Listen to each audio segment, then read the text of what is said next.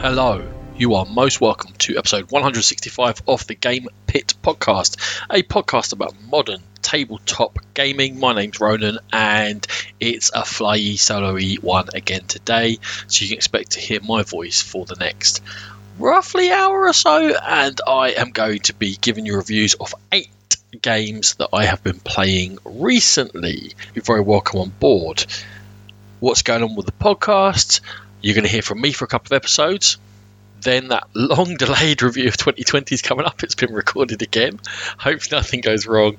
And then hopefully we're going to get Sean back for a couple of reviews here and there, and uh, maybe a little mix up of formats again, and we'll see what's going on. So that's what's coming up ahead. Um, the other thing I need to tell you about is that I was talking to Sean today, and he was talking about watching one of the Dice Tower Foursquare reviews. It happened to be for Cascadia, which we've both played, and we'll be talking about in uh, later episodes. But he referred directly to the scores that each of the reviewers gave the game. There's a couple of eights and there's a seven and what have you. And I said to him something that was in my head, and I said, "Do you think we should give out scores during our reviews on the podcast?" And he said straight away, "Yes," because he loves it when there's a score. Then the second thing I said was, "Okay, if we do though, the first reviews I ever read of anything at all, any media whatsoever, will have been for computer games." back from when I was a young kid, and they always reviewed them out of 100, which is not what the Board Game Geek system is, and not generally how I tend to think of games. And I said, but to be honest, if I was going to do it, I'd want to review the games out of 100. And he said, Yes, that's exactly how I do it as well. So, in a very rare moment, we've come together and said, We are going to give the games a score at the end of each of our reviews. Now, of course, I'm going to give some provisos. I'm going to try and give some scale to this as well. Uh, some clarifications, really. I mean, it's a score after a few plays. Now, the reviews you get are after two plays, four plays, six plays. It's rarely more than six unless it's a very quick game. It can be as many as a dozen, but it's that's that would be rare. So the number of games we've played, times rather we've played these games is generally between two to six, seven. That is still a first impression for me. And most importantly, it's very difficult for a game to get into my upper echelons of my estimations, having only played it that number of times because I've been playing for a long old time. I've got lots of plays, and generally, it's going to take a game to hang around for 15, 20, 25 plays till I really, really start to love it and really start giving it those upper echelons of scores. Now, it's not impossible, some games make amazing first impressions, but for me, very high scores up into the 90s are going to be, I think, very rare. So what does the scoring going to mean? Well, I'm going to take the 50 mark. They're right there in the middle. Some people are reluctant to score low for whatever reason and that they like board games and they don't want to be negative whatever. A game that I would score 50 is a game that I would play again. I wouldn't be rushing out to play it. If it was suggested, I'd be like, mm, okay. Below 50, the less willing I am to play that game again. So the, the further you're getting away from 50, the, the more likely I am to kick up a fuss. Getting way down towards the 30s, 20s, which will get handed out at some point, I'm sneaking towards a veto when we get down there. Any game from 50 up to 75 is going to be varying levels of what we might call good to me, and anything 75 and up, that's going to be a very good score. Uh, and the, again, the higher away you are from these marks, the more it's going to mean. Now, still, please don't read too much into the scores we give. I know some people are going to love this idea, some people are going to hate this idea. I'm sure we'll get some feedback from everyone. First impressions, a rough thought, but more importantly, and something we all know as you listen to, watch, read reviews, pay attention to the content because let's say back in those computer games back in the day, uh, I don't know, a point and click adventure that got 88 would not be as good to me now as a turn based strategy game that got 65. I'd probably enjoy that more because I now I know my own taste. That, that might be not a great example, but listen to what we say. Listen to why I've said I enjoyed it and why I said I haven't and why I've given that particular score because you might, and I'm sure lots of times will disagree with me. Okay, having got all that out there, I'm going to crack on. And the first game I'm going to review is Cryo. It's two to four players, 90 minutes roughly long, designed by Tom Jolly and Luke Laurie, and coming from Z Man Games. In Cryo, before the game starts, there's been a colony ship that's been sent off out to form a colony somewhere in the galaxy. However, there are rival factions on board that ship, and it's crash landed onto an ice planet. There's been some sabotage go on, and it's the beginning of the day. And as the day's going to go on, this ice planet is going to get colder and colder, obviously, as the sun goes down. And you have to get as many of the pods, which are what they're called, of survivors of your own colour, of your faction, into these caverns which are under the surface to keep them warm and keep them alive. And that's the main priority of the game. It's the main way to score points. We'll talk about how score points in a sec. But that's the overall theme. It's this crash, you're trying to salvage bits from the wreckage, and you're trying to move your pods down into this cave system.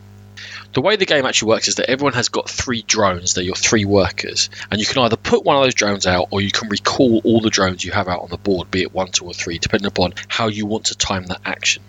When you put the drones out, there are four sections on the board, and in each of the sections there are spaces which are linked to action spaces, and you can take an action from the space adjacent to where you are. Now, a lot of these are that there are little chits, and there are piles of them. So, so what each action space does varies throughout the whole game as people take these chits from the top. And the first thing you do is when you take a chit, you can just scrap it. The reason you might want to scrap it is there are five different resources that you're running during the game that will let you do all the various actions. There's like bio that's going to let you rescue pods. There's crystals that you can turn into energy. There's energy itself, which you're going to need to power your vehicles to move pods down into the caverns. There's technology which will let you do stuff with cards, and there's nanos which are basically wild. So you're managing all these tracks of resources, and one of the basic ways is just go down, take an adjacent chip, throw it away, and say, right, I'll take the two organics that were on there, and move your track up by two. The other things you can do with those little chits are you can put them in spaces on your own board, and those spaces are going to activate when you recall drones. So I'm going to talk a little bit more about them when we get there, but that's more of a forward plan. Obviously, when you scrap it's a one off and it's gone. You can forward plan a bit for yourself in how exactly you want to go through cryo by placing things onto your board and triggering costs and benefits to certain uh, recalls that you can do. There are actions though that you can do. There is, like I said, there are spaces where you can collect pods. Now, the pods are set up in each of the four spaces. There are three spaces with your pods in, and everyone's pods are set in. There's two in each space, basically. The reason this is important is that firstly, you need to get the pods back onto your platform and into vehicles to get them down into caverns. However, also, when uh, people recall their drones, they're going to be able to do something called sabotage on occasion. And when sabotage happens, it's going to wipe out pods that are in particular areas. So you can see that the sabotage token is threatening an area. So there's a, bit of a timing element to this to when you want to take pods out and not leave just your zone area, because then that's an obvious sort of target to be sabotaged, if you like. So you can do that. You can also take actions to put your pods into a salvage space, which again is going to trigger when you take your drones back, and that's just going to give you sort of an incoming resources. We can start sort of triggering off again which way you're going to try and play this game because there's a couple of different strategies you can do. As well as managing these resources and managing where your pods are and recalling them and getting them into salvage to get more resources, there's also cards in the game. So I've mentioned vehicles there, and the cards have vehicles on them, but they also have other uses and there are card actions on the board. So sometimes what you're doing is not an action, it's not dealing with resources, it's taking this um, either taking it for one off card action or putting a one off card action somewhere on your board to trigger as a recall action, or also the spaces where you can spend tech to take card actions. And taking the card actions either basically drawing one or playing one. Now, the thing with the cards is that they're multi use. So, yes, they can become your vehicles. When they become your vehicle, they slide down the bottom of your board. They have a certain amount of space and carry a certain number of pods and also that vehicle will have a special ability that it can do. It might be able to go further, or it might be able to split the, the pods up better, or whatever. But each vehicle, and there's eight different cards in the game, and uh, there's eight different vehicles. Equally, these cards also have upgrades on the top. So whenever there's a vehicle, let's say the crab vehicle, it has the same upgrade on top. And I can choose to play the card not as a vehicle, but as an upgrade, and it slides onto the top of my board, and that gives me a game-breaking power. For example, when I go into space, I can take the two actions either side of it rather than just one or whatever it might be. It basically sets you up for your own little special powers. You don't start with any, you choose what upgrades to use.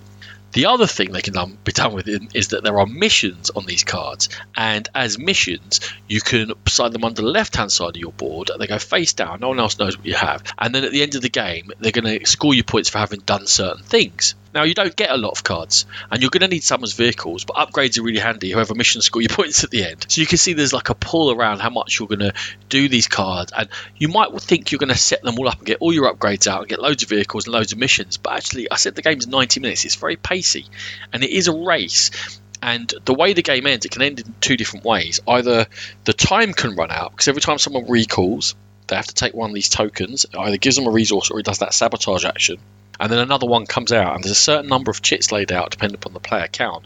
When you get to the last one, when it gets activated, that's it. The game whoosh, suddenly ends. The other way the game can suddenly end is if players, all of their pods are either in the caverns or have been destroyed by sabotage. Again, the game will suddenly end. That's it, all over. So there's a race aspect here. When you're considering how to use the cards, you cannot use all the cards in all the ways. And if you spent loads and loads of actions to build up your cards, you'd actually be way behind and you'd be vulnerable to sabotage. You wouldn't have rescued your pods, and you wouldn't have done the salvage actions. So you won't be getting incoming resources. And there's a balance here as to which way you want to go. I keep talking about it. It's a quick game, it's a tight game, but that doesn't mean that you're all doing the same thing at the same time. So I keep talking about recall, and I was talking about putting these chits on your own board because very similarly to Dwellings of Eldervale, uh, another Luke Laurie game, that when you take a drone back, there are different columns on your board. And in your left hand one, you can set up and you can get stuff for free. So let's say I took a, a double crystal token and put it in my left hand column. When I put a drone back into that column, when I take it back, and I could choose any column I want, I would get two crystals for free. In all the other ones, I can get stuff. I can get pods. I can get these nanites, wild resources. I can get whatever I want. Or I can, uh, some of them I can customize myself. But there's a cost on those ones. So by taking two chits off the board, I could put a cost of one crystal, and underneath that, two tech. And when I put a drone, when I recall into that column, I pay one crystal and I'll get two tech. So you can set yourself up again in certain ways to be like, all right, I've got an income in this, which means I'm going to be good at that, and I'm going to be. This is how I'm going to pick my way through this puzzle. The last thing you can do on the board when you are putting them out is that you can choose to go down to an area. Now, there's two ways of getting into these caverns. One is a scout in action, where you have to have a pod available on your board and a couple of resources, and then you can flip over one of the face down caverns. Because apart from the first ones, they start face down, and you flip it over and you get a little reward for doing that. When you flip over these caverns, you're going to see that there's a cost for going in there, and there's also a point scoring on there. Now, the cost is if you take the other action, which will allow you to get pods into caverns, which is straight up, you put them into the delivery, you have to have pods on a vehicle, you say this is how far I'm going. You have to pay energy depending on how far into this cavern complex you go because it's sequential. And then if you pay the energy, this cost is what you have to pay in order to be able to put pods into that particular cavern. So you stop your vehicle between two caverns out, or possibly three, but two caverns, and you say, right, if I want to go in this one, I have to pay these resources. No matter what the resource cost is, you can put as many pods as you like in there. So if it costs two crystals, pay two crystals, you can put all the pods from your vehicle in there for that cost. And on the other side, there'll be a different cost. You have to be aware of that when you're planning where you want to put them in. The points are points for the person who has most pods in there at the end of the game. It's a cavern majority scoring. There's usually a second place scoring as well, but not always. So there's an, an area majority thing going on at the end of the game, and you're scouting to unveil or waiting for someone else to scout to unveil, but it does put a, a, pod in a space. It gives them presence in a cavern quite cheaply. And then you're plotting where to put your vehicles. Do you have enough energy? Where are other people likely to go? And so on and so forth. And the caverns have got different values, so people are going to sort of direct to different ones. I said the game's going to end in one of the two ways either the day finishes or someone has used all their pods. Then you're going to score. All your pods you've got in caves are worth two points each, All the pods you've taken out of the wreckage but it's just on your platform, it's called, are going to score a point each. The upgrades and vehicles you've still got in play are going to score you a point each. The reason I say still in play is because everything can be scrapped. You can scrap a card every turn. So if I've got an upgrade that I've used the power, I don't want it anymore. I can pluck it out and say, well, actually, it's got this scrap value and throw it away and get the scrap value. So there's a nice sort of recycling thing going on where wherever you've used, used cards, you can actually use them again to get their value in scrap, which might trigger something else off for you to be able to do, especially towards the end. Also, those pods you put into salvage to give you an incoming resources when you're recalling, you can start recalling them back out as well. They sort of build up this little engine and then start breaking it down to maximize how many things you're getting into the case, which is all very handy. And finally, it's that cavern scoring majority, by the way, to finish off how to score points. I've talked a lot there, as is typical, and I hope it wasn't too confusing. But you get the idea that you put out drones, you recall them, you can get stuff when you recall, and you're just trying to get these these pods out of danger of being sabotaged into caverns. It's quite a complicated teach, Cryo it's certainly not one that I do to introductory gamers because there's a, a flow to it that is very gamerly. Once you start playing, if you've played a few games, I think it clicks in quite quickly actually, and it's much more intimidating in the first couple of rounds than it is after 20 minutes of playing, and you start going, okay, that's interesting. One of the things that is then harder to grok, and I think is why the teach is a bit more complicated than the complexity of the rules would suggest, is that the strategy is a bit opaque. And one of the reasons for that is is because you've got many, many options of what you can do. It's wide open. However, you've got very limited time. And not only that, but until you've played the game a couple of times and you start getting an idea of some rhythm to the game and how it can go and how it can finish and how new caverns can get suddenly opened up, but it might take a while, and your ability then to read how this particular play is going, it's going to be very difficult for you to start maximizing and thinking, this is what I want to do, this is where I want to go. You're also going to have to read your cards. You're going to have to see how your powers combo together and how you might piggyback of what other people possibly are doing. I like the fact that a lot of decisions are transient. Like I say, you can put something down for an upgrade, use that power for half the game, and then go, right, I'm not getting much use of that power. Pluck the card out, go, now I'll take the resources from this card, and that will allow me to kick on from there. And that's another thing that I think comes with a few plays of the idea of you're used to building an engine where all the pieces stay in place, but in this they don't. You're just grabbing bits of the ship, sort of jerry rigging up a bridge, if you like, using that bridge, and then taking it apart again for the bits that you need to use somewhere else. And all of that means that the timing of small moves is quite important, but also the timing of big things is quite important, and being aware of when the game might end and how other people are directing towards the end of the game. I cut a game really, really short when I was dead last because I had had a lot of my pods sabotaged, and it occurred to me. And then I was like, do you know what? I can rush this. And then in two or three moves, boom, boom, boom, boom, boom, suddenly I got a load of pods down. And the people who were whooping me lost just because I was able to take that timing off. And I think also that I got away with that because people weren't that, that familiar with the game at the time. I think it was our second game. Therefore, it's something that the, the gameplay and the strategy and the, the interaction with each other evolves as you keep going and playing. There's definitely a feeling of time ticking and definitely a feeling that this day is progressing and we're all in peril. We have to get this done before time runs out. I will say you are mostly focused on yourself. I was talking about being aware of others and timings and what they're trying to do. It doesn't mean you're playing the other players. You're playing the game and you're playing your own game.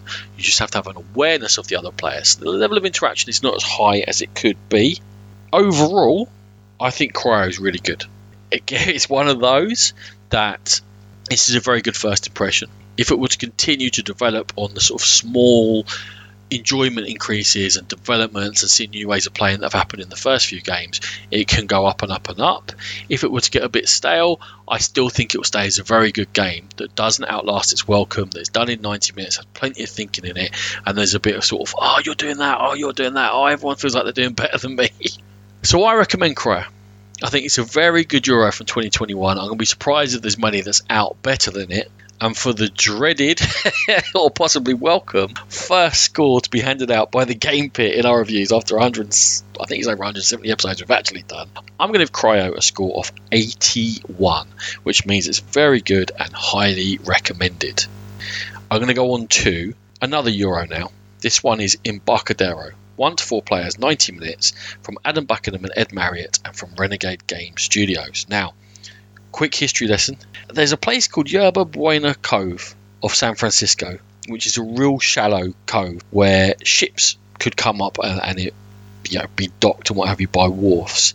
And that was what was happening now and then up until the gold rush in San Francisco, when around different areas, especially around the Pacific and what have you, captains of ships were getting paid a, or offered a lot of money to take people to San Francisco for no matter what, and to the point where it was worth them taking all these fares and just sailing their ship to San Francisco with no further plan as to what to do with it. Now, when they got there and they'd taken their money, a lot of them found that either they fancied taking part in the gold rush, or their crew had all jumped ship because they wanted to take part in the gold rush, or it wasn't worth them sailing anywhere because they didn't have a fare or they didn't have any cargo to take anywhere because it was such a huge influx of people and everyone was heading inland and there was all other industries were basically getting abandoned at the time these ships that were left around this area, around this shallow cove, various things happened to them. Some of them got left, oh, you look after this, I'll be back in a couple of months once I've got a fare, and the fare never arrived. Some of them were sold off. Some of them were deliberately scuttled, because if you scuttled a ship, apparently, onto the bottom of the sea, you then owned the land at the bottom of the sea. And then people filled in earth around them and then created new bits of land. And then with these ships, new buildings started getting built, sometimes within the ship, sometimes in the wreckage of the ship. Sometimes people just extended wharfs or threw in landfill and clay, and this cove eventually got filled up. And right now, under San Francisco, there's a few dozen ships that are part of sort of the layers underneath of the infrastructure. And I think there's a cable car thing goes through the hull of a ship. There's a hotel built on top of a ship. A lot of the actual ships themselves were wiped out in a big fire in 1851, but they are part of, of what's going on under your feet as you walk around San Francisco. Okay, or this particular little area off it. There's that story. Why am I telling you this story? It's something I hadn't heard of until I played the game, and then I did a little look up and read a National Geographic article on it. I'm no expert because that's what Embarcadero is all about. You are pretty much Uh, land investors or people looking to take advantage of the fact that there's these ships and there's the fact that the city is spreading out into the into the sea more or less reclaiming the land. And you're going to try and do that claim ships build buildings on these ships and try and make and score the most points make money basically out of this this weird situation that really did happen in effect, what happens is you start with a hand of five cards, which you draft yourself, and the cards are either going to be ship cards or building cards. And then each turn in the game, over three rounds, you only get 15 turns each. You're going to play a card be it ship or building, or you're going to scrap them for their scrap value, which is links back into cryo, scrapping cards for their scrap value. Then you're going to buy a card, ship or building, because there's a market of each, and then you're going to store a card from your hand, reducing your choices each round. Because if you play one and store one and buy one, you're going to end up with one fewer choice next round, and down and down down to the last round. Everyone's only got one card left in their hand, and they play a or scrap a card, and they buy one to store. The ones that you store in the first second round are going to end up being your hand for the next round. At the end of the game, you one you stored are going to score you points according to how much they've cost you over the course of the game. Okay, what you're doing with these cards are if you play a ship card as a ship, it's going to have a certain size and you get a tile, and you place that tile onto the board and you're docking that ship. You've taken control of it or bought it off the captain, or whoever it might be, and say, All right, I'll look after that for you. Yeah, that's now mine. The tile will go along. You can put it along ne- next to wharfs. Now, depending on how many players there are, there's a various number of wharfs in the game, which is one of the scoring mechanisms, and you have to pay money to be alongside a wharf. Or you can put it alongside other ships uh, and start to build up this area. Now, the other thing that ship cards do is, as well as giving you this sort of claim off, of a blank area on the board, is that they generally give you resources. And why do you want resources? Because the other cards are buildings. In order to build buildings, you have to have resources, not score them, just have them in your tableau. So I've got one of those, I've got one of those, I've got one of those. There you go. I can now build this building. Problem with buildings is, while they might score you points, which generally they do, or get you some sort of good thing for building them, you need to have built these building blocks onto your ship foundations in order to play a building. It gets confusing. I'm going to try not to emphasize the point, but there are blocks you put on the ship. Say I had a ship that had a footprint of 4x4. If I got four blocks on that sort of ground floor, if you like, then I could build a building which is basically putting a roof on it and saying those four blocks are now that building. Then, if I build four more blocks on top of it, I would have a space to build a first floor building. And then if I put four blocks on top of that via the game mechanisms, by scrapping cards, by building things, by getting various bonuses from different stuff, I could build a second floor building. And you can build up and up until you have up to four levels of buildings, basically. So there's building blocks which are not assigned, but to build a building is like capping them with a roof and preparing it to be built on top of. It's probably harder to uh, to get from a, an audio message that it's definitely easier to look at. But that's the way it works. It means there's a 3D aspect to building up these buildings. And in fact, some buildings are, are much more valuable if they're on higher levels. As you get to apartments and stuff like this, that if the higher up you put them, the better off it is. So you're trying to claim ships to claim land, you're trying to get bonuses in order to get blocks on them, and then you're just trying to build buildings to actually get the points. But you've only got 15 turns to do all this. So I talked about scrapping. Why would you scrap? Because basically, scrapping gives you those other things you need be it adding blocks to ships or completed buildings or giving you the ability to fill in land around your ships or maybe to extend wharfs. I said wharfs are linked to scoring. Basically, whoever's got the most blocks next to a wharf gets scoring on there, and then the second place and third place. And uh, so, extending a wharf, basically along the wharf, the more points each person's going to get for having blocks next to it. There's other things you could do. You need money in order to buy the cards because they cost you when you're buying them from the market. You can get that from scrapping. There's also uh, a rental aspect. So some of those ships or most of the buildings that you build give you rent each turn. The amount of resources you're dealing with here is not large. It's a few dollars here and there, and then the, the resources themselves is one, two, or three of each. But you're not dealing with huge amounts of things. So every decision you make counts, and every ability to get hold of a resource that you can possibly do is also very important Also, the ships give you resources, but sometimes to build the better buildings, you need to actually sink a ship because a ship can't take the weight. You need to sort of settle it onto the bottom, and that means that you put a sunk ship token on, meaning you no longer get access to the resources of that ship. And some of the timing of that is going to be quite important for you, as well as making sure, of course, that you have the correct layout of blocks and roofs and spaces where you want them in order to build the buildings that you want to build. As you do stuff, there's a council track you can go along, which as you go along gives you little bonuses as you, as you get by. And that is also going to be linked to scoring because at the end of each round, you're going to score for goals. There are goal cards, you draw them out, and there's going to be a different one each round, and they might be linked to particular types of buildings, which really only matter for scoring or triggering off other buildings that might say get $2 for every this particular type of building you have. Or they might be linked to various things you can do. Yeah, who's got the most sunk ships is going to score more points than whoever has got fewer of them. There's also being on the council track. If you're ahead of other people, you get a couple of points. It's not many. And then there's the wharf's majority scoring, which you might be fighting over. At the end of the game, buildings, as well as scoring your VP, some of them have end game scoring conditions that will score you points per having this or per having that. There are lots of different varieties of that, and those end game scoring buildings is one of the things that's going to drive your strategy as how you want to build up your buildings in Embarcadero. You score for how far along you've gone the council track. You also score, like I said, for those store cards and how much money they cost you. And also, everyone gets a character at the beginning of the game, and they're going to have like a, a, small way of scoring some points again. Not that differential, to be honest. Might slightly drive where you want to go in the game.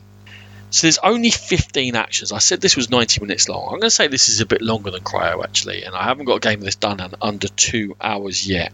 And you think only 15 actions in two hours, you might be sitting there not doing much, but this game is combo-tastic. And trust me, your brain is getting a full, full workout. This is much stinkier than Cryo. Cryo's got enough going on. This one steps it up a level. And what I was almost going to say in complexity again, it's not complexity of rules that's difficult in this. It's complexity of making it work well. It's complexity of strategy and tactics and adjusting to what's available. There are these landmark buildings that become available when people cross a certain point in the council track and they can be very valuable, but generally got a big footprint. Are you preparing yourself for those? Do they fit in with what you've done? Or is it better to ignore those and not chase those resources? When you build a building, generally gets one block put on top of it to, to help you build up to the next level, just get you going some buildings they've got a bonus thing. If you've got these two other resources available to you, they completely fill up. And then that footprint is ready to build again upon, which is incredible because it can really accelerate. But to get yourself in the position to do it can be quite tricky because you don't want to be putting out too many ship cards because you won't have played enough buildings in order to score lots of points. Scrapping in this game is necessary and strategic, and even more so than in Cryo. You are going to need to do it because there are certain powers that are just not available to you unless you scrap cards, and the scrap power on cards can be very, very powerful. But you have so few cards, of course, and that's another part of the strategy that you're going to be sitting there looking at your hand going, I really don't know what do. I've got three cards here, and I've got six options, and I don't know which is the best one to do. And it's the right sort of burn that you're feeling. It's got the physical aspect to it of the building up and seeing these things appear and these crazy ships get overloaded, which is fantastic. But also there's a spatial challenge to it. So you're thinking spatially about where you're putting things and why you're putting them. Building next to others, for example, will push it on the council track, which will get you a small bonus, which might help you do the thing you've been waiting to do but haven't quite been able to because you're getting pulled in so many different directions. The one thing I say that wasn't as great was that the wharves are a key part of the scoring, but the interaction and the fighting over the wharves wasn't that great. It tended to be that uh, wherever people set up their first ship next to the wharf, they tended to control that wharf for the rest of the game, and it was more about nipping in for a second place or a third place here or there. Embarcadero, to me, is deliciously different first time I learned it and played it, my head was spinning. I was like, wow, I do not remember playing a game like this. And even now, I would find it hard to compare to other games. It's got at its heart this euro to it of, of just few actions, interaction on a board. How can I make this work without being a big sprawling mess and doing things for four hours? I just find it to be like a real brain burn of a game. The only thing really that would stop it getting again top top marks here is that sometimes there's a bit of timing to when certain cards come out that can fall into people's lap. And sometimes you can set yourself up to do really well and score lots of points. For example, let's say I'm trying to build high level apartments. That's the only way they'll score me decent points. And then apartments don't come out of the deck for the rest of the game. Well, there's nothing I could have done about that. And in a not two hour, very thinky Euro, that slight disappointment where well I've tried something, but against everything I've tried, I just couldn't do it. But there's no way of me knowing that.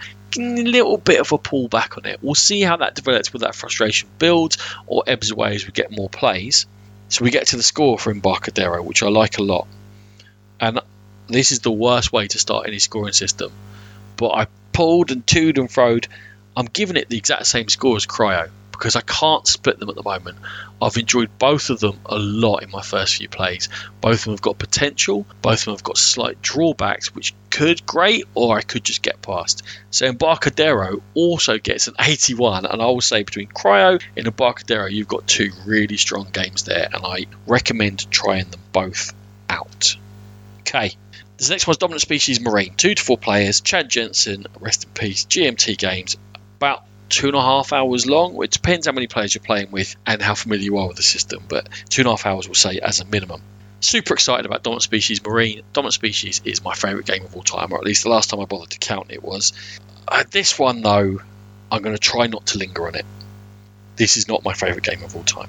As with dominant species, you are a particular species of animal. There are hexes on a board. There's going to become more hexes appearing, and food types appear at the nexus of these hexes. You are basically trying to adapt to the growing world of different terrains and the different food types, and attempt to have your cubes in the right places at the right time in order to score points. That's the huge difference between dominant species and marine. And dominant species is the right place at the right time. Dominant Species had a set round structure where people would put out their action pawns and then the action pawns would go in an order. The actions happen in order once all the pawns are out. Dominant Species Marine doesn't do that it's rolling turns. It just keeps going and going and going from when you start. However, on your turn, you're either putting pawns out or you're taking them back again. Once everyone's had a turn of taking them back, then that's when the game resets, not at the end of a set number of turns or a set number of actions. Also, when you're putting out your pawns, you must go from top to bottom and left to right. So you don't have completely free reign choice of actions that you want to take, and that's why you might want to put out a couple and then do a recall and then go back up to the top again. The reason also that that kind of breaks the rhythm of the game when you're trying to set your own rhythm while other people are trying to set their own rhythm while the game has its own rhythm to it as well and there's all these to me discordant beats going on when you play Dominant Species Marine it's very difficult for me to get into the flow of what's going on you are able to use dominance now. You don't use it to get cards in this version.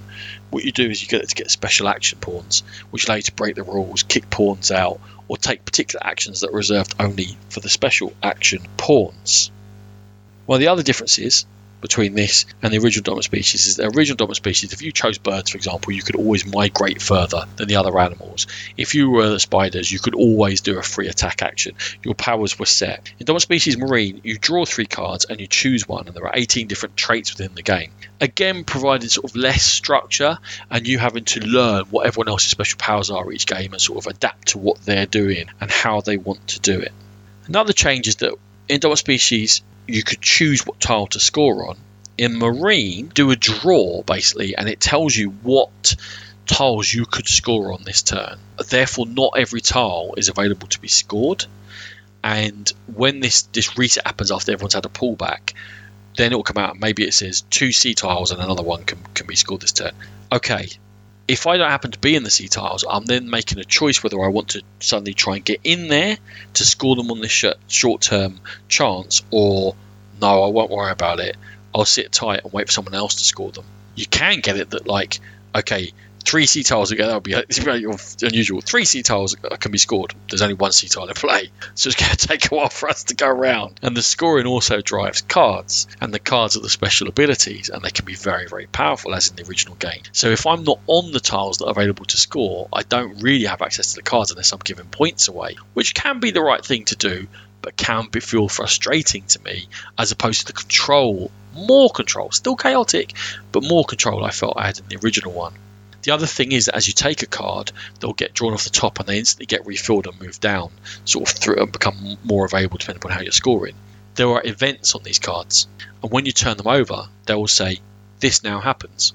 It could be the wiping out of particular foodstuff or uh, various different things that can happen, just driven by the game. That hits players unequally, and you don't know when it's going to come up.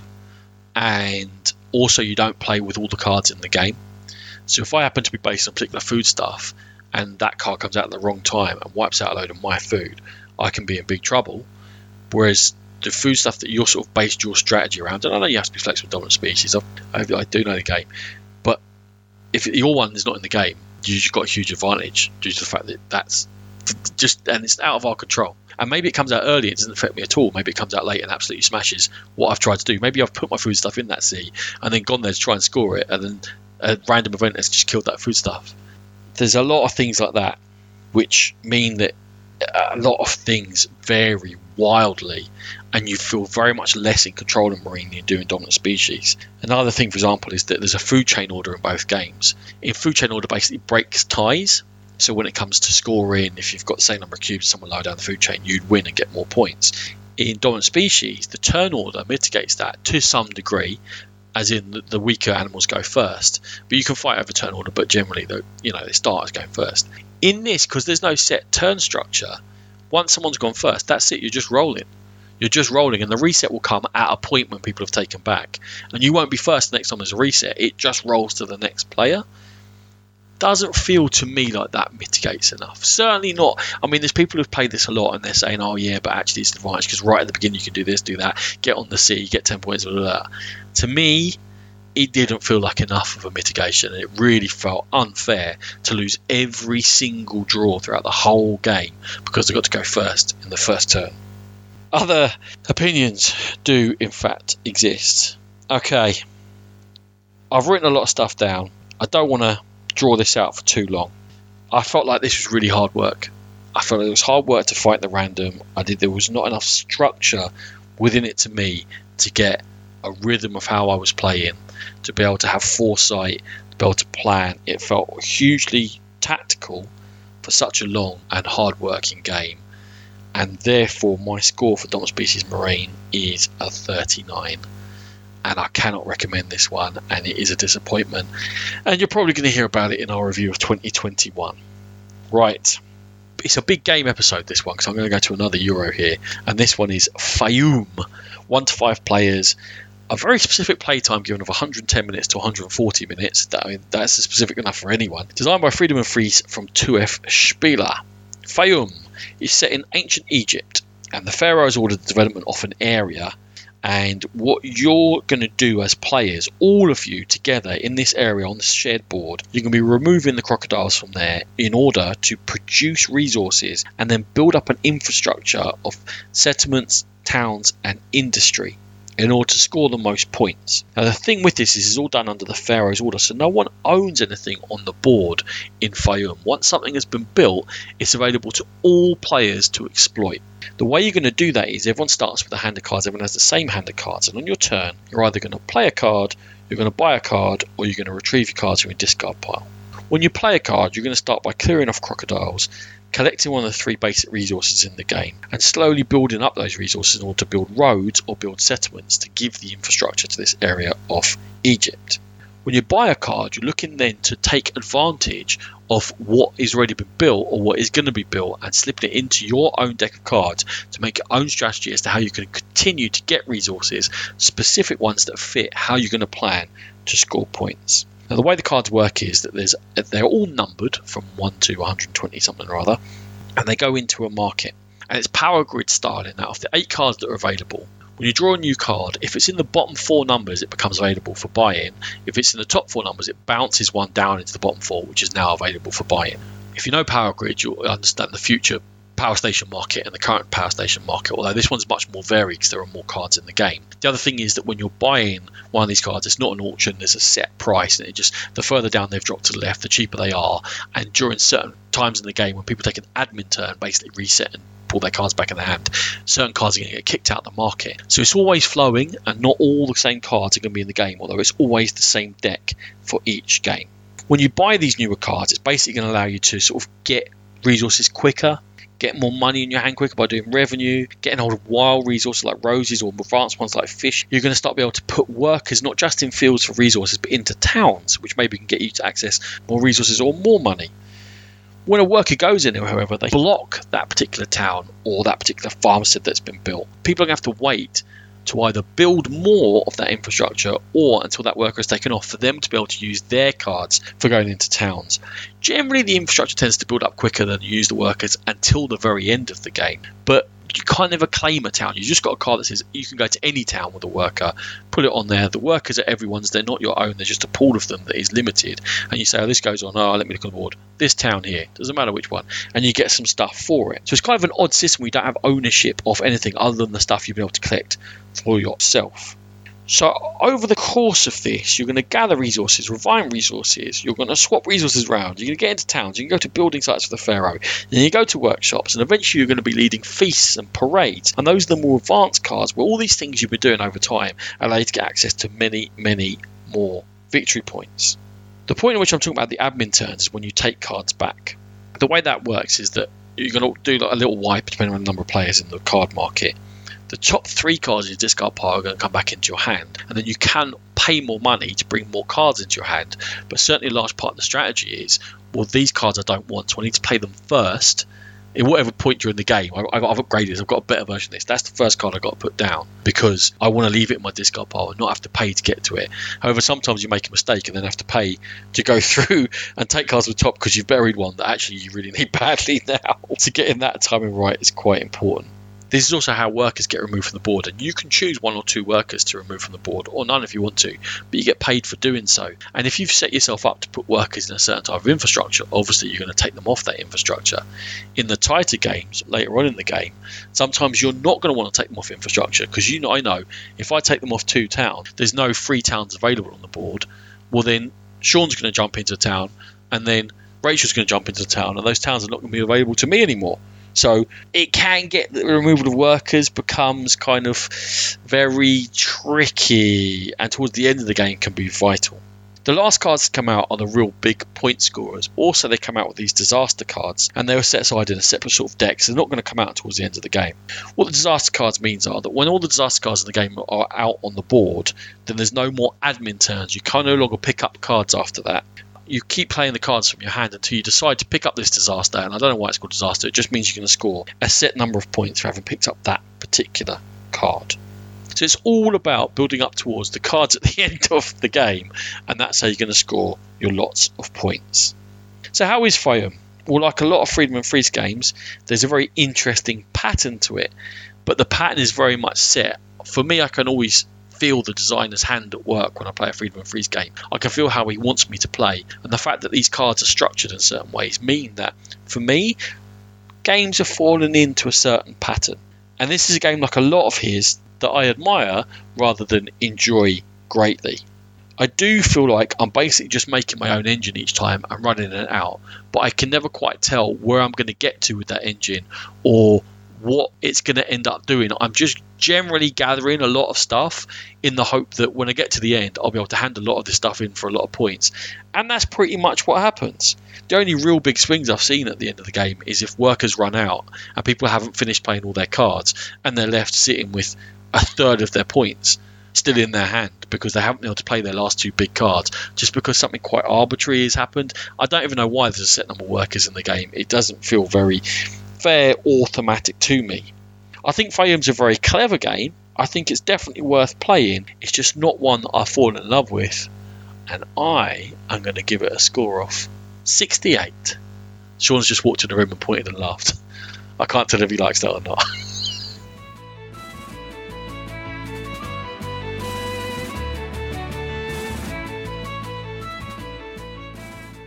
so, mere seconds for you, a new day and a change of venue for me. That was Sean getting up after a night shift, and we got too busy nattering for me to continue recording.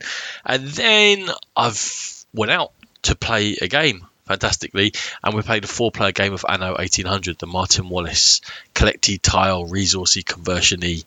Ah, it's interesting. I've got a lot of thoughts about that game. Too many to talk about it after just after just one play. So, but you're going to get my thoughts about that sometime later. But anyway, let's get back to. I've got four more games to go, and then a quick, as usual, overview of what's come into my collection. These ones will be quicker. Those were four fairly hefty games. I know it took a while. These ones probably not quite so much weight to them. Although Pan Am, two to four players, 60 minutes, Prospero Hall Group, and published by Funko Games, is a game that certainly made a splash. What's it all about? Each of the players is going to be building up an airline, and in effect, all you're trying to do is make money in order to buy Pan Am stock. Because at the end of the game, whoever owns the most Pan Am stock wins, and that's it. Nothing else matters. You're playing over seven rounds. It's worker placement. There are only five places you can put your workers in, but the majority of these places actually are bids. So there's a, a four spot price track. And when you place your worker, you choose what spot you want to go in. And obviously, you must go higher up than the one worker that's already there. And if you go higher than someone, then their worker gets kicked back out to them. And the round doesn't finish until all those sort of bids are resolved. And there's only one worker in each of the bidding areas, if there even is one. And then there's a couple down the bottom that aren't actually bids. But it's all about balancing how much money you spend in order to build up your airline. And then you're balancing also your income as opposed to Pan Am are going to spread across across the board. So the board is a map of the world. When you're bidding, you're bidding for the right to by airports, which gives you the rights to fly out of a city on any of the routes that go through that city, or you're bidding on cards. Now, the cards have got the names of the cities on them. If you have the card of a city, it in effect works like an airport. An airport gives you a tiny amount of income. The card also gives you the rights. However, also you can throw cards away uh, of the same color to do a one off, I claim this end of a route, and you need both ends of a route to be able to claim it. Or you can throw any two cards the same color away to claim any city. So there's a balance between what becomes available because there's lots of cities on the board There's only four cards available each turn. You're trying to find ways to efficiently claim routes. And obviously, you're trying to get like airports that have got lots of routes coming out of them. In order to claim a route, there's an action to do it to claim a route, but you also have to have a plane that's of a high enough level to claim the route because the routes are of different levels one, two, three, and four. And the level three and four planes are not available till later on in the game. So you can't start doing the big, huge routes. Um, so you put the plane down off the right level, you show that you've got rights for the cities at either end of it, and then there's an actual action to claim a route. And you, what you do is once all the bids are resolved, you then go around the board and you resolve them in the order that they are one, two, three, four, and five. And in claiming these routes, what you're going to do is you're going to pump up your income, which will then happen at the final phase of the round. And then you look at how much money you've got, and you decide whether you're going to buy any of these shares or you're going to keep that money to invest later on into still building up your infrastructure. The price of the shares is going to vary, and that's going to because there's going to be an event at the beginning of each round. The seven rounds have each got four possible events in them, and you only have one of each time, so you not, don't know exactly what the events are going to be, but they are structured in a logical way, which kind of take you through the development of the airline industry as well as affecting the price of the shares. Also, those events can tell you how Pan Am are going to spread out. So Pan Am start in Miami, and there are three routes that they go along, and each event will show you how many times you roll the expansion dice and when you roll the expansion dice, it'll come up with one or two different. Uh, so they're just patterned lines. It says right, it goes in that direction. So you can semi-predict where Pan Am are going to go, and you can more or less say over the course of the game they're going to get a certain distance along each of these expansion routes they go along, and some of them are weighted more likely to expand. They're more likely to go through South America, for example, and across the Pacific than they are across into Europe. And you're thinking about that because getting eaten up by Pan Am removes the income you have from the route that they have claimed, or you have claimed, and then they take off you. But it gives you a one-off bonus in money. Obviously, towards the end of the game, you want that one-off bonus in money because income's less valuable because there are fewer rounds of income to come. However, at the beginning, you start with some money. Once you spent it, you might also want that back. The other thing to think about is when you use planes in order to claim these routes, when Pan Am take it, you get your plane back so there's a balance between you think in a lot of games, if you're trying to claim routes, the more planes I have, the more routes I can claim, the better off I am. In Pan Am, there's a limit depending on how you want to play on how many planes you want because you don't want too many sitting around on your board just sitting still and not doing anything. And sometimes you can find yourself like oh all my level 2 planes have come back to me and now there's no way I can use them all again and I've wasted money buying too many planes. And trying to find that balance is quite interesting itself. Now, the thing about it is that everything's not predictable. You don't know what cards can become available therefore what routes are in effect uh, easier but also really available because there there is a very much a limit to what you can do there also, you don't know exactly how Pan Am are going to expand, and you don't know exactly what the events are going to be. So you're kind of drifting with this. There's there's a bit of randomness going on that you have to flow with. People can nip in. You cannot claim an area. You cannot like sort of go right. I'm I am the person who's in Europe because I've got this airport and I've got that card and now I'm I'm building up my route so that Europe is my area because anyone can claim a card or two and suddenly go, no, I claim that route that you've been planning to build. And it doesn't matter if it's nowhere near one of their other routes. That's, that's not at all any part of it. You can build anywhere. It's easier if you have the infrastructure, if you have an airport, really. But anyone can jump in. So you have to be aware of this cutthroat thing that you can jump and grab the areas that other people have been sort of desperate to get. But it's a 60 minute game and it's not that heavy, it's not that long, it's not that strategic. You're just kind of rolling with the blows. It does feel like a dogfight. The problem, well, not the problem, the, the interesting problem you have as you play is that it's a fine balance between I think I really need an airport this turn, or I really need that that Rome card that's sitting there. But if I bid it up, am I going to get enough money back to make that worthwhile? But if I don't bid it up and I don't get that card sale, don't get that airport, I'm doing nothing this round. So nothing's growing, and there are points at which you might have nothing on, board, especially you get towards the end, you might have nothing on the board. Pan Am's bought everything, and suddenly you're there looking around going, "Well, I've got all these planes, but I haven't got any way of building routes." Because I said you can throw cards away to build routes. If you do that too much, you're left with no infrastructure. There's nothing to build off, and you can sit there going, "Oh, I've just completely. It almost ended my own game. I've got to start again from scratch, and we're on round five out of seven. I've seen it happen, but that doesn't mean you can't win because you might have done so well early, and the stock price is likely to be lower early. That maybe if you can get that big rush of money and buy the stocks, it's just that the pacing, the narrative arc can can be different for all the players, and it's likely to be different for all the players. And it doesn't necessarily reach to a crescendo. Although some of the final round events can be really big, of like, right, everything gets bought by Pan Am. Whoa, big rush of money in, and suddenly you're like, well, that's going to make a huge difference to everyone. What I found teaching it to people is that some people have just been completely turned off by the theme and found it very dry and been like, well, building airlines. And I like the simple look of it, but it is reminiscent of a clean cut, a 50s vision of the future sort of thing. You know, very efficient, we're very serious. Airlines are, we're trying to convince everyone that we're very safe and this is a thing you can do. And I think maybe that turns people off a little bit. I um, I like it a lot, actually. Uh, the, the look of it, I like the play of it. I'm just surprised it hasn't gone over as well as I had expected with every group. And in fact, it's been quite difficult to find anyone who liked it as much as I liked it. And while I say I did like it, but I also had those moments of frustration having that nothing worthwhile to do at certain points. So I almost say like when I'm enjoying the game, I'm really enjoying it, but I'm not enjoying every minute of every game because of those fallow periods.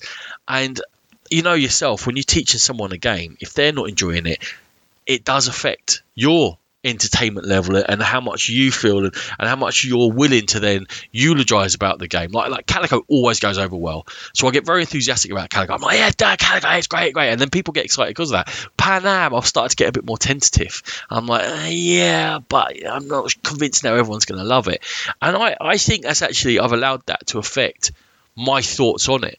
I think it's a good game. I would very rarely turn down a play of it I am less likely to sort of be one of those people who's pushing it out to everyone. If someone said to me, "You want to play Pan Am?" I'd be like, "Yeah, I definitely do," but I think I'm going to let it go. So in the end, there's highs, there's lows. I've tried to sort of crystallize it into a score. I'm going for a 70 for Pan Am, but that is some people are going to love it, some people are not going to enjoy it as much. I definitely recommend giving it a try. It's not going to take long. It's not hard to learn. I love the look of it and the bits of it, and then you will find your own way with it. Next one up is Wishland. It's a one to four player, 60 to 90 minute game from Carlos Michan Amado from Lost Games Entertainment Limited. Each players is running their own theme park. It's an action selection thing where you have a pool of workers and you're using a certain number of workers each time you want to select an action, depending upon how many people have taken that action previously, because you're either putting workers out or you're taking them back, which is kind of a theme of our games recently, right? And some of the games that we've talked about today as well. The number of stacks of workers in a space tells you how many you have to put in your stack to go. So if there are two stacks of workers, I have to put a stack of three in in order to take an action. And you only start with four out of your 10 workers. So at the beginning, it's very much a game of avoiding each other. But what you're actually trying to do is you're trying to collect cards. And your theme park is represented by this set collection of cards where there are rides and restaurants and actors and mascots. And they all give you bonuses that fire off each other. You have some auxiliary actions as well you can do to boost yourself along certain tracks.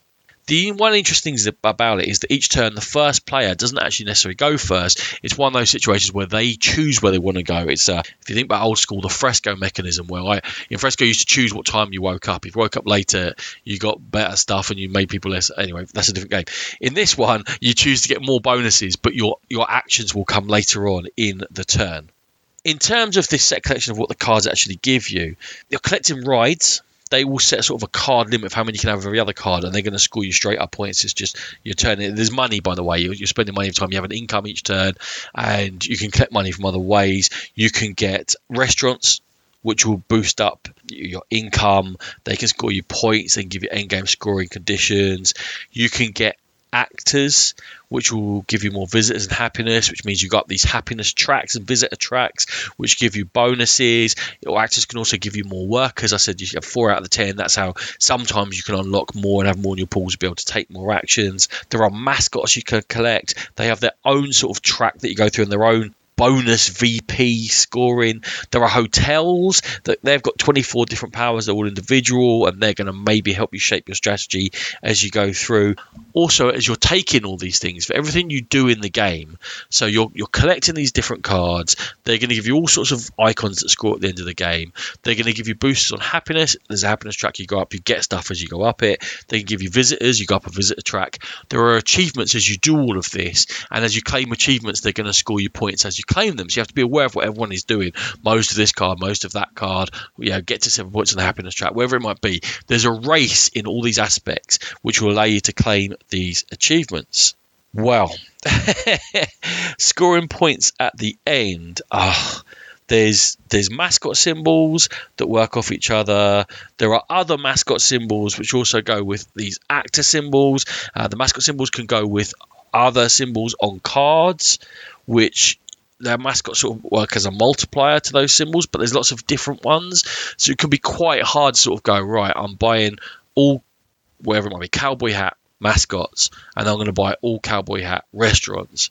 It doesn't really work like that. It's very hard to focus on saying this is what I'm concentrating on scoring because there's only four cards of each type that come out.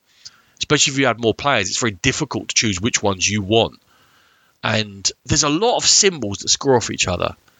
And it sounds confusing because it is confusing, and it's very difficult to focus on in the game. And the amount of points it gives you at the end is quite small, but actually everything's quite small scoring in the game. So when you look at something, it's a natural reaction, I guess, to go, oh, it's only worth two or three VP. Actually, get a couple of those. It's quite a big advantage on the other players. You're not scoring huge numbers of points. One of the things I find that is that as you go up tracks, you get bonuses as you go along. If you make a good start, you're going to get because it's it's small margins in the game. You're going to get the bonuses that help you do well, that boost you up again, that will get the achievements, that will get you the extra points, and you'll get more workers. And a slight edge in the beginning of trying to of just getting ahead on a track or what have you, and then you are suddenly going to start getting better and better and better than the other players. The whole thing overall has got the heart of some good ideas and a decent set collection game.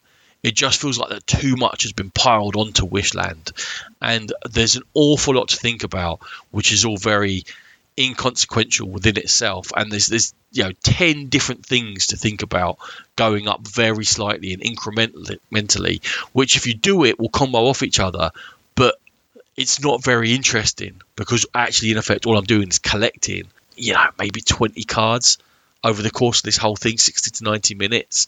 The green hotels do give you powers, but again, it's difficult to plan for what powers you're going to get or how to use the powers because the card selection is very limited. It suggests a lack of development, a lack of sort of honing the system in and going, yeah, you've got a lot going on. Where's the fun? What's the key? What's the thing that actually drives the game and makes it work? Because it's a very flimsy base to throw lots of stuff on top of. The other sort of nail I'll, I'll say on this one is that it doesn't scale at all. And the four player game is going to be very, very different to the two player game. There's no more cards for four players than there are for two. Much more difficult to get combos going with four. Also, there's no scaling for that action selection. So with two players, it is much, much easier to take actions because there's only one other person. And if they've taken a collect thing, then the board's wide open to you. In four player, there's more of that rhythm where you might want to do something, but you've got to wait and you've got to try and time when other people are taking back. And all of that together says to me that, to be honest, I, th- I think, I know this was a Kickstarter, it's a smaller company, it's a game that could have done well if it had more development behind it and a, a finer polish. And in the end, Wishland, from me, it looks gorgeous some of it works, some of it's a bit overwrought, and it's going to get a 52, which means I'd play it again. And, and, I didn't hate my time with it, and I think actually it's a decent game, but it's not one I'm going to rush back to. Another game that's come out this year is Die of the Dead, which is a two to five player, 45 minute game. James Allen, Mark Stockton Pitt, and from Radical 8 Games. And straight up, it's a gorgeous looking game themed around Dia de Muertos, and it's all about dice. And what you're trying to do is each player is trying to ascend their dice back to the land of the living, which means that um, from your pool of dice, which you have to get and then get into these four caskets, when you take actions, it moves the casket around, it rolls a dice. You're trying to get nine of your dice to an ascended state, and the first person to do it, basically the ninth one has climbed all the way up the steps, and they are going to be the victor. How does it work? You got four caskets. The one on the left is always open. It's the only one you can see exactly how many dice and what colours are in there because everyone's got their own colour of dice. The next three along are always closed. Now, the, caskets are linked to four actions, but only temporarily because the actions don't move, but the caskets do. So the green casket might be on action one this turn, but action two next time, and action four later on, and it, it will cycle round and round. And in that way, the dice are going to move along, and they are going to be linked to different actions. And you're going to try and remember how many dice of each colour are in each of the caskets as you're making decisions about what you want to do on your turn. Because on your turn, you're going to choose one of the actions in the game in number one, which will always be the open casket, no matter what else is going on, you're going to be able to put souls into the casket. It's easy if you've prepared souls before, which is why action number two, you get to prepare souls. There are sub actions to these though, and apart from number one, all the other ones, you get to shake up the casket if you wish to and open it. And if you roll a one in there, you get to move the caskets along. So they all push right. So number one will get its lid put on it. They'll all push to the right. Number four, which is in the most important space, that's where you ascend from, will come back to the beginning and open. And you'll be able to look at it and go, ah. I've had four dice go all the way along and I never ascended them. They're back to the beginning again. I need to get these moving again to get my four dice back to the right hand side where they can actually score me points. Okay. In number three, if you choose that action, that's your chance to get rid of dice because the casket that's there, you shake it up, open it, and any doubles that are in there rolled by someone, the one of those dice goes, or they can't lose their last die in there. The other thing about number three is that when you do it, you can take a token, and these tokens, there's four different ones, and they have two different functions each. So you choose which function you want to use. They let you mess up or accelerate what you're doing in all of these, and they're actually very interesting because you don't get them that often, but they sort of change the timing of when you want to use them this is a very light game. Don't get me wrong. It's light, it's funny, it's fun. You're taking dice out of caskets, you're putting them in, you're shaking them up, and you're hoping to get lucky when you when you shake up this casket. It is fun though to pick up a casket and go and rattle it and go, what I roll? By opening the, the lid all of that physical thing is fun. But the, the tokens give a little bit of thought, a little bit of, oh, I want to time that, I want to do this. Or that's what three does. In four, this is how you're going to score your points.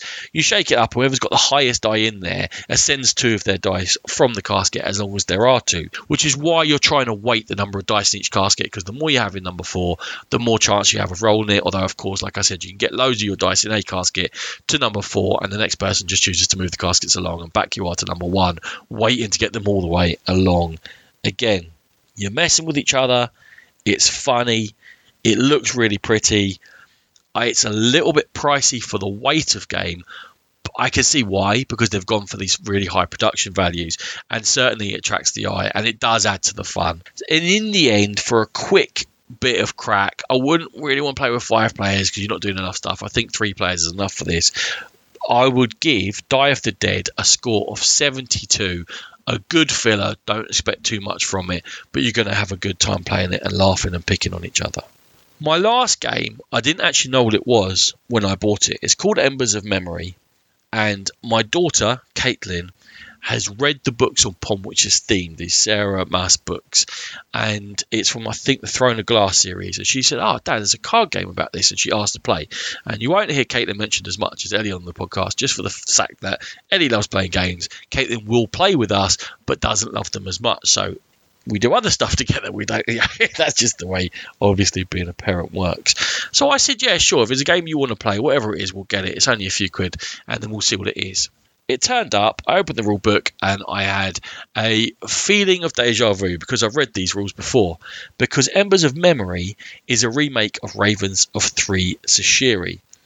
Now, I bought the original, and I've talked about this loads, the, the Japanese game, which came with difficult to grok rules and was just here's the full game, here you go and play. It was reprinted by Osprey. I've never looked at the reprint. I believe it was done in that the rules were gradually introduced to you. In Embers of Memory, there is a gradual introduction of the game, but I don't think it takes as long as the Ravens of Thri Sahashri reprint. I don't know, but it does sort of teach you the very heart of it, and then do this, and then do that, and then we're getting on to the full game. But in the end, you are playing Ravens of Thri Sahashri. I am conflicted on what to say about Embers of Memory. The basics and the mechanisms are a game that I adore. And I think it's a fantastic two player limited communication co op, which is tricky, but you do get better at it. And when you get better at it, it's actually one of the very few games in which us trying to just defeat our own score is very appealing to me because it's very gradual the way you can defeat it. It's like getting one or two more points actually means something. Oh, it's our best ever. With Embers of Memory, now the theme of Ravens of Thri Sahashri was quite serious, but it wasn't portrayed that seriously. It was a, a, about a girl getting out of a bad situation and her psyche is broken, and her friend died as she was escaping, and now her, her friend is trying to come in and help her in her consciousness. And maybe it says that I'm very shallow, but the way it was presented was okay. It's a very different theme. In Embers of Memory, it's very po faced the way they give it. And it's about, again, it's about a girl who's caught in her mind. She's actually being tortured, and it's sort of like her, her people are helping her. I, have never read the book, so I can't tell you too much more about the theme than that. But the original Thri Sahashri was like a, a, a turnover leaflet. It's just two page, two sides, and that wasn't enough rules. In this, you have 25 pages of rules, and very serious quotes from, the book, like passages from the book that are all about the pain and the agony and the torture and all that. And I, may again, maybe I'm saying, but it's bringing me down when I'm trying to play this game. I'm like, wow, all right, this, this you know, we're just playing a, a two-player co-op.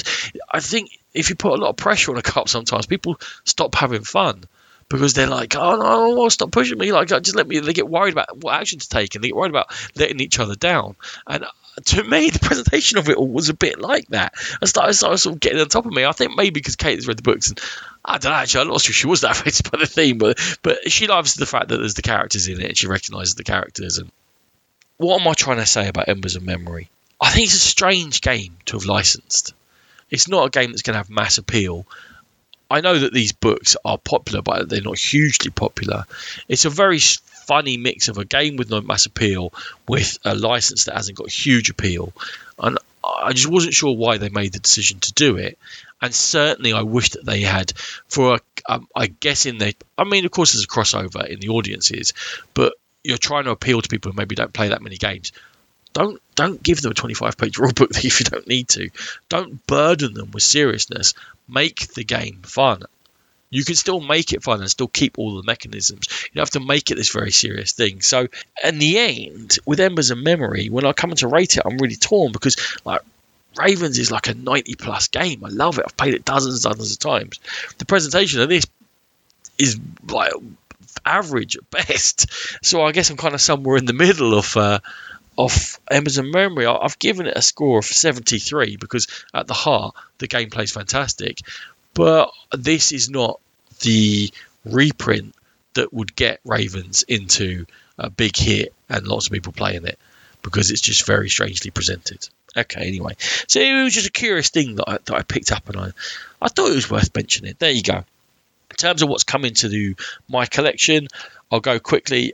Kickstarter one back in, and it was off Florence, and it is complete bias because the designer is Dean Morris, the designer of Pacific Rails Inc. and a mate of mine, London on Border, an up and coming designer. He has several designs which are currently with publishers, I do believe, or at least publishers sniffing around them.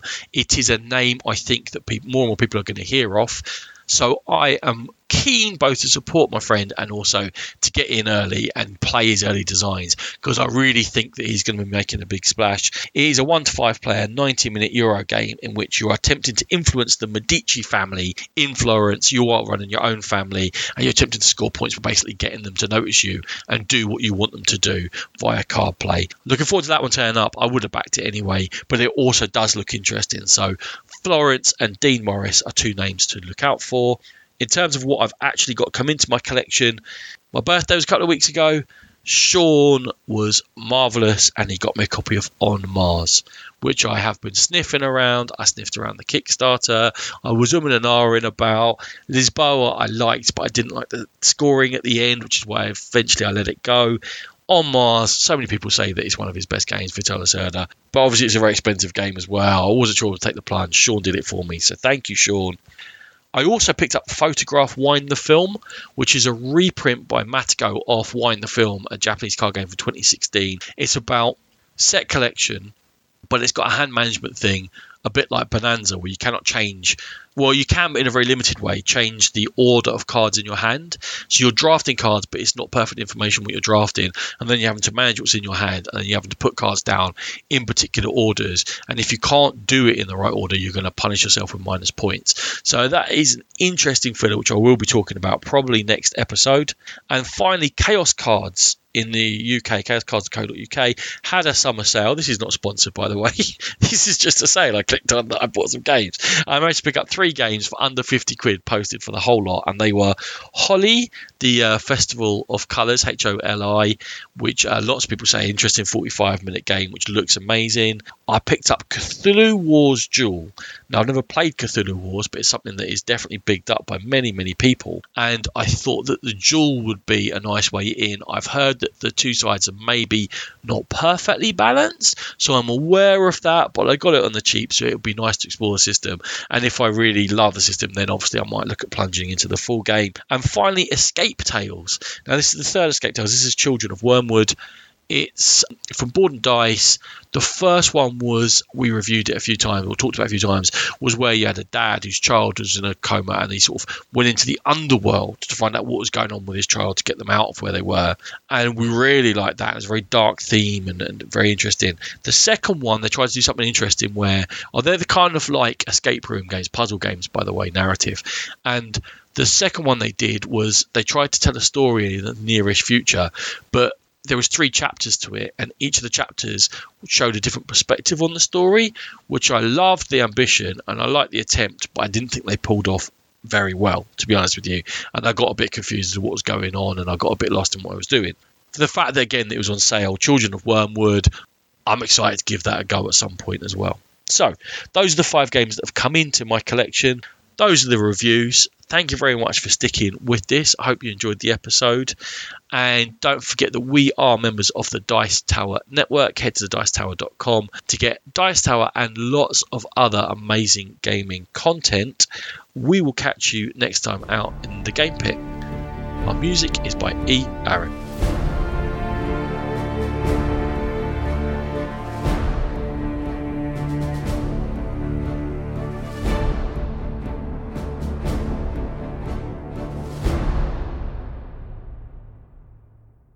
Boy